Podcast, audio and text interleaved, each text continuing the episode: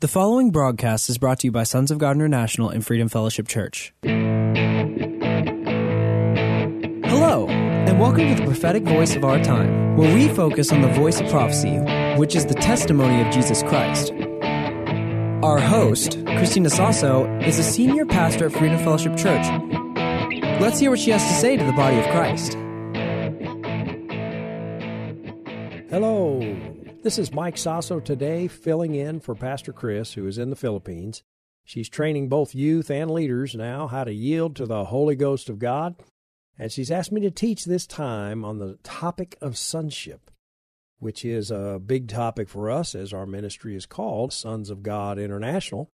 And of course, Romans 8:14 is the foundation scripture for that. Back at verse 13 it says, "If you live after the flesh, you'll die, but if through the Spirit, the Holy Ghost of God, you mortify the deeds of the body, you will live.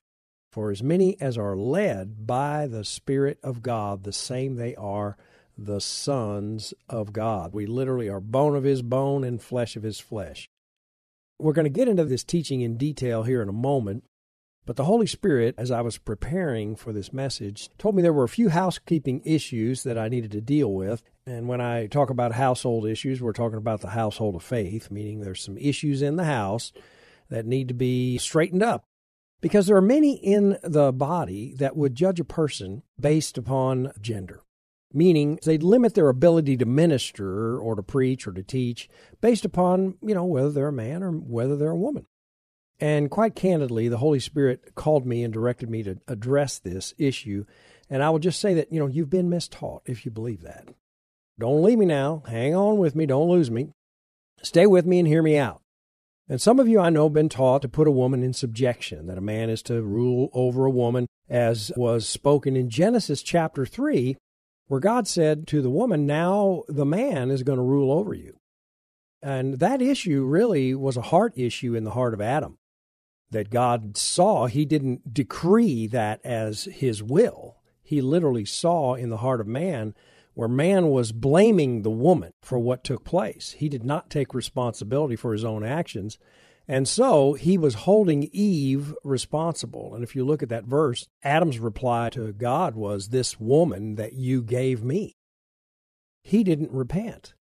And so God saw that unforgiveness in the heart of man and basically made a statement. And the statement was now he will rule over you because he was holding her responsible. Just as when you hold someone responsible for something that hurts you, you keep a distance. You're not going to let that person do that to you again. Well, that's what Adam was doing to Eve from that moment. So that's part of the curse. And Jesus came to break that curse, to destroy that curse, and to restore us back to a relationship that we had with God prior to the fall. And prior to the fall, men and women were equal in the eyes of God. They were one flesh, literally. When God said to Adam, Adam, they had the same name. And they literally turned around and answered to one name, and their name was Adam. Adam named Eve. God didn't name Eve. Adam named Eve after the fall.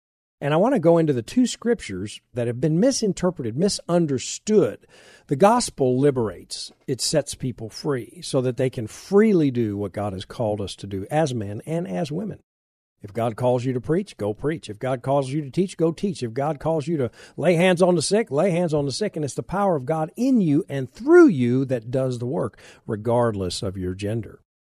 And if you go cast a devil out of somebody, the devil's not going to ask, well, are you a woman or are you a man? no, he's not. He's going to get out if you're full of the Holy Ghost. And you can be a man and you can talk and try to get the devil cast out, but if it ain't the Holy Ghost doing the work, the devil ain't going. But there's two places in the New Testament the church has taken out of context in Paul's writings. And they've used them to limit in the minds of some the positions, authority, or power that a woman might have in the body of Christ. So let's look at them in sequential order.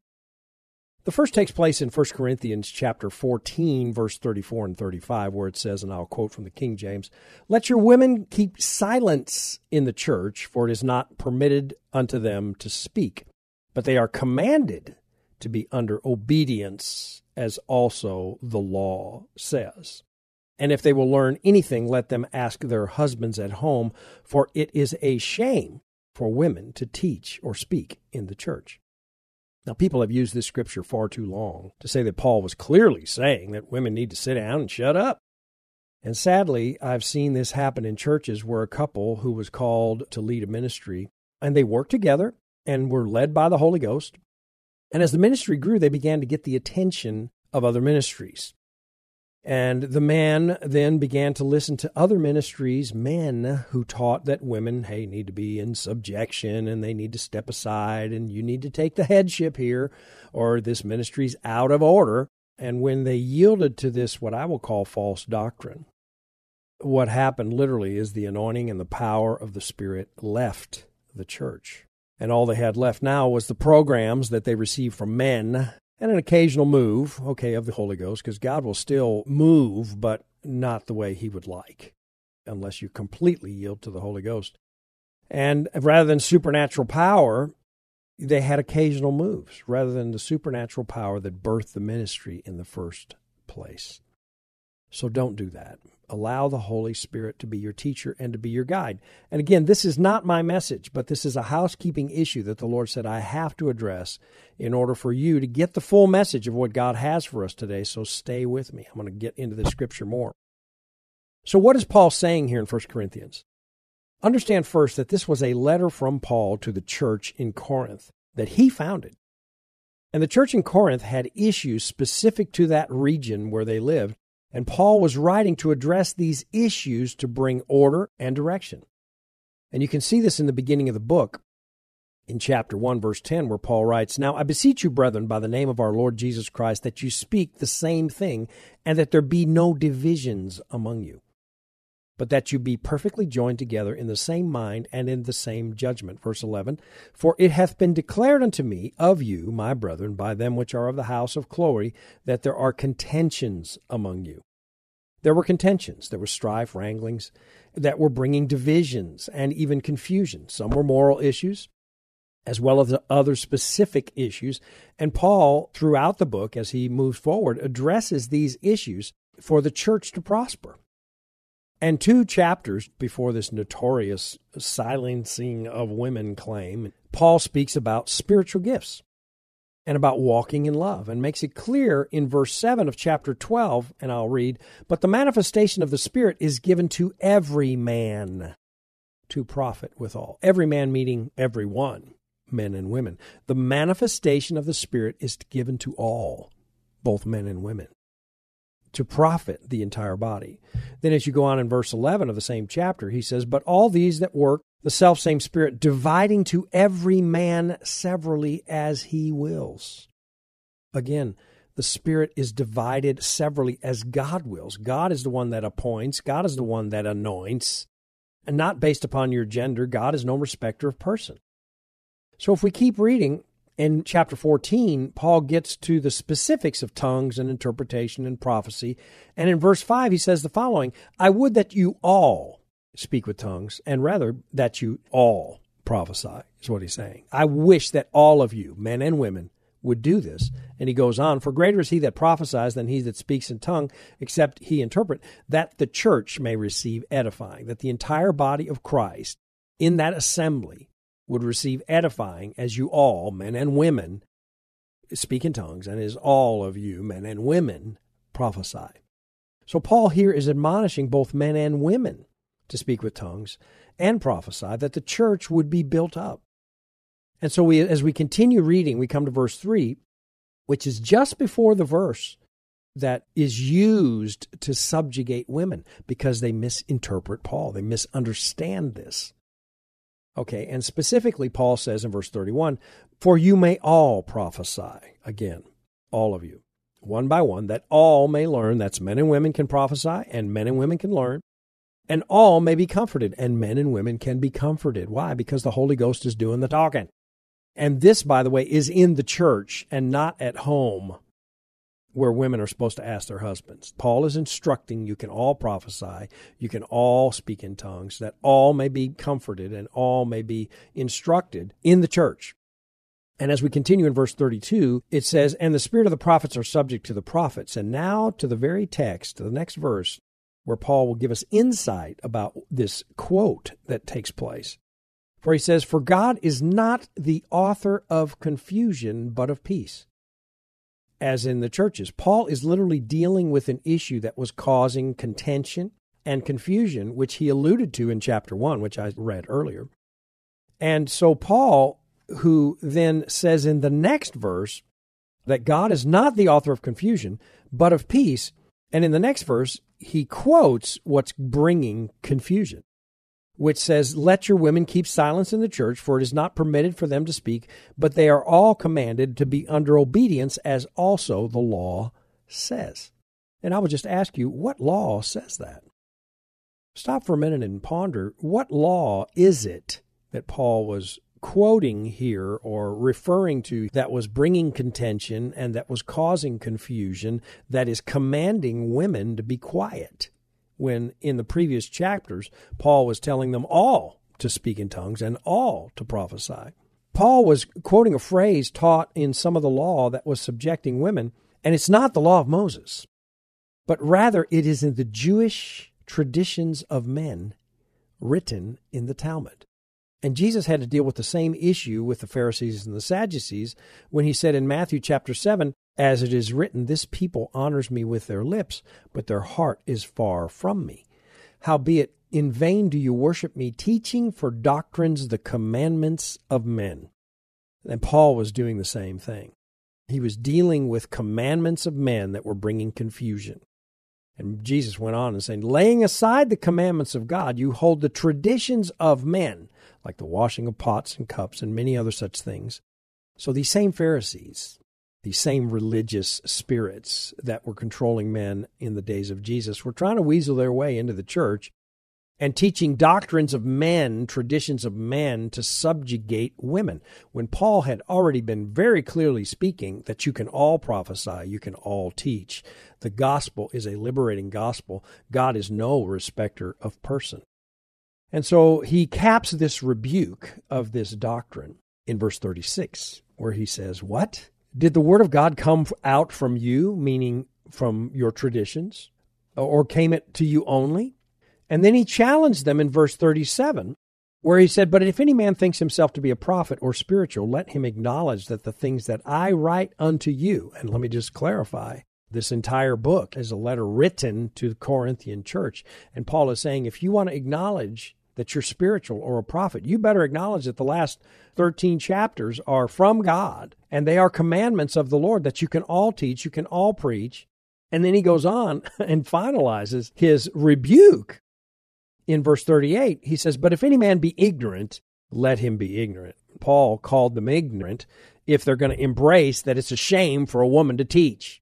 And candidly, if you believe that, God will honor a man over a woman just because of their gender. I'm going to say it, you too are ignorant. And you need to repent. So God is no respecter of person. And uh, that's a housekeeping issue I had to deal with. So bear with me. That's one mountain moved that the devil has used far too long to bring confusion to the body of Christ. And this is the second, and I don't have time right now to go into detail on this next scripture, 1 Timothy chapter 2 verse 12, where it says, "I do not permit a woman to teach or to have authority over a man; she must be silent." Again, that is written to the Ephesian church, to Ephesus.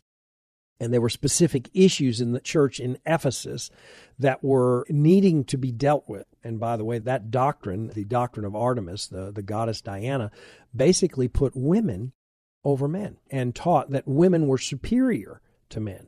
And so Paul was dealing with this issue of the local church. And I don't have time right now to go into this, we're going to miss the main message. But I want to encourage you, if you want to know more about this, Joshua, our son, dealt with this in great detail in podcast uh, number 378 on sonship and women in the church. The entire podcast is about this particular scripture and what was happening in Ephesus. And so, if there's an issue here where you're believing what Paul was saying, in First Timothy is to bind women and to tell them to sit down and shut up.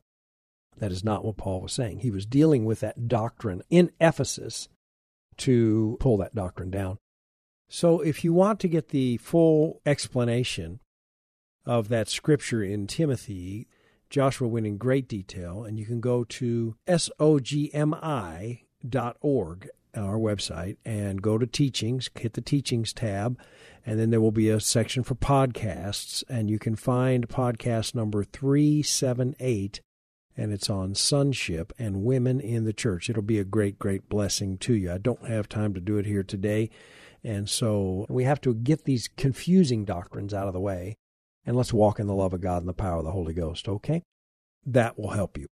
So it's imperative for the body of Christ to understand the authority, the authority that has been given to us, the church of Jesus Christ. Jesus is seated at the right hand of God.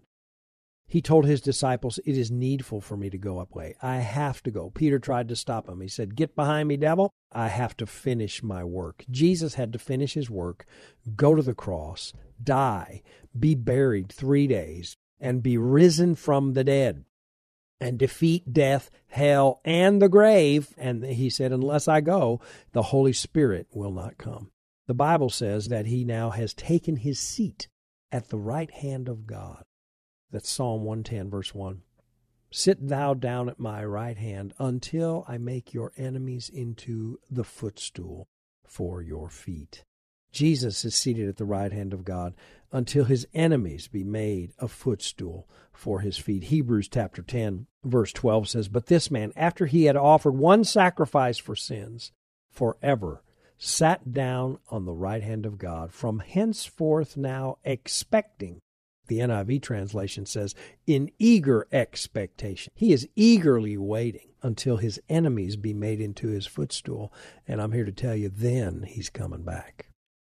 He's not going to get off that throne, glory to God, until his enemies are made into his footstool. And I'm here to tell you that is the job of the church. We allowed the Bible to be taken out of our schools. We allowed prayer to be taken out of our schools. We allowed abortion to be the law of the land because a demonic doctrine had been taught of the church that we're going to leave and we just have to go and the devil's going to make it worse and worse and we're leaving. Let me give you a revelation. We're not leaving until the enemies of God have been made into a footstool for his feet. Isaiah chapter 2 says that the mountain of the Lord's house in the last day, the church, the mountain of God's house, will be established above every other mountain. So, this is the message, and I want us to understand the sons of God are those that are led by the Spirit of God, empowered by the Spirit of God to go into all the world and preach this gospel, baptizing in the name of the Father and of the Son and of the Holy Ghost, and commanding them to do everything Jesus taught us to do. And in John chapter 1, verse 12, Jesus said this He says, But as many as receive Him, that's anybody that gets born again, to them He gives the power to become a son of God even to them that believe on his name. You have the power to become a son of God. And the power, the word for power here is the word exousia, which is literally the power to choose. It's not automatic, it's a choice. You are given the ability to make a choice to yield your members to the Holy Ghost, to yield your will to the will of God, to yield your life in everything, and to be led by the Spirit of God. Romans 8 14 so that you can do the works of Jesus. Jesus said, I do nothing unless I hear it from my Father. I go nowhere unless my Father sends me. I don't say anything unless my Father tells me what to say. We have to be followers of Jesus Christ. So let's mature, church. Now, there's one other issue I want to address here. A few weeks ago, Pastor Chris instructed the body to begin to pray daily for our nation's executive branch, our nation's legislative branch, and our nation's judicial branch. And to pray in the Spirit and then to allow the Holy Spirit to direct our prayers. And as we pray, I encourage you to pray with us in the Spirit over our nation. And now I want to share with you what the Holy Ghost told me as I was preparing for this broadcast. While praying over our judicial system, following these instructions over the branches of government, I asked the Lord, why, Lord, is it taking so long for justice to be served on all the abuses of power that have been uncovered from previous administrations and within the deep state? You know, where members of high offices and government officials in various capacities have violated federal law. And yet, to this day, no one in the federal government has faced the consequences of these violations. And candidly, our nation was founded upon principles of equal justice under the law. This was clearly established as a founding principle of our documents. In fact, you see the statue of Lady Liberty in front of our nation's highest court, blindfolded, holding the scales of justice blindfolded in her hands so that she doesn't look at the stature or status of an individual being tried, but rather at the weight of the evidence that is presented to tip the scales in either direction. So I inquired of the Lord, what is stopping the scales of justice from being balanced freely? And I saw it clearly. The Lord showed me that the body of Christ is holding justice back because their heart is not right before the Lord when it comes to the punishment of the wicked.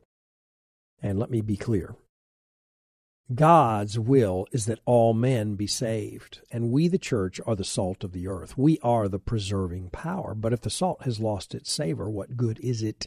Our first mission is the Great Commission to seek and save the lost. That is our first mission. Before I'm an American, I'm a Christian, and I have to answer to Jesus Christ. So my first mission is that all men be saved. In 1 Timothy chapter 2, it says, Who wills that all men be saved and come to the knowledge of the truth, even if you don't like them and even if you don't agree with them. So it is the people of God that have not listened or followed the ways of God. And the Lord said, My people do not have my heart when it comes to the lost and sinners, but rather want to see judgment and speak evil of individuals rather than standing in the gap and interceding for them, as the Lord Jesus is standing in the gap and interceding for us. They want them punished, they want them to suffer the consequences of their crimes. My people have gloated, my people have scoffed and called them names. They've condemned them, they've ridiculed them, and they've passed judgment rather than taking their seat with me to stand in the gap and intercede for their souls, the souls of individuals. And the Lord says, It grieves my heart. And now I have a clear picture of why God's hand has been so slow. Because God is more interested that the body of Christ reflect the person and the nature of Jesus Christ than anything. He wants us to reflect Jesus' love to the world. So let's look at the heart of God. Ezekiel chapter 18, verse 23 says the following Have I any pleasure at all that the wicked should die? Says the Lord, and not that he should return and live? In verse 23, it says, Do you think that I like to see the wicked die? says the Lord. Of course not. I want them to turn from their wicked ways and live. This is the heart of God. I want to read this in the NLT. It says, As surely as I live, saith the Lord, I take no pleasure in the death of the wicked. I only want them to turn from their wicked ways so they can live. Turn from your wickedness, O people, Israel, why should you die? And this has to be our heart. And pay attention and write this down if you must. And remember, remember this. Proverbs chapter 24, verse 17 says the following Rejoice not when your enemy falls and let not your heart be glad when he stumbles, lest the Lord will see it, and it displeases him, and he turn away his wrath from him. God wants every individual to be saved. And if we begin to rejoice at the wicked when they are judged, it will not please the heart of God. Instead, let us pray that their hearts be changed. And as the justice system and justice is rendered, let our prayer be, Lord, let this be the thing that will finally get their attention so they will truly repent. In other words, that they be judged in the earth so their heart can be changed and they can be saved. That this hand of the law, the long arm of the law, will be rendered so that their hearts can be changed and they can turn to Christ and get saved you know, years ago also in Psalms 37, the Lord told me to work up verse 1, the word fret. Fret not because of evildoers, neither be thou envious against the workers of iniquity, for they shall soon be cut down like the grass. The word for fret is not fear, but it's literally do not, the word is kara, which means not to be hot or furious or to burn with anger against your enemy. And sadly, that is what many in the body of Christ have done. We've burned with anger against those that don't agree with us on various issues. That is not the heart of God. We have to love our enemies. We have to pray for those that persecute us. And if we understand this, now we can understand Second Chronicles 7:14 more clearly. If my people called by my name, that's the body of Christ, will humble themselves. We have to humble ourselves and pray and seek the face of God on behalf of nations and turn from our own evil then God says, I will hear from heaven, and I will forgive their sin, and I, God, will heal their land. So let's get this right. Jesus did not come into the world to condemn it, but that through him the world might be saved. So let's grow up. Let's be about the Father's business and let's pray for our nation, pray for the leadership, pray for our government, pray for all three branches of government, and pray for the lost. Thank you for tuning in. You can find out more information at sogmi.org. Thank you for listening. We all hope you were blessed by this message today. If you were, let us hear from you. If you wish to contact us or sow a seed, our phone number is 210 396 7891. And for Saturday's program, call us at 210 695 1630. Send all emails to sons of God at satx.rr.com and all letters to P.O. Box 1579, Helotes, Texas 78023.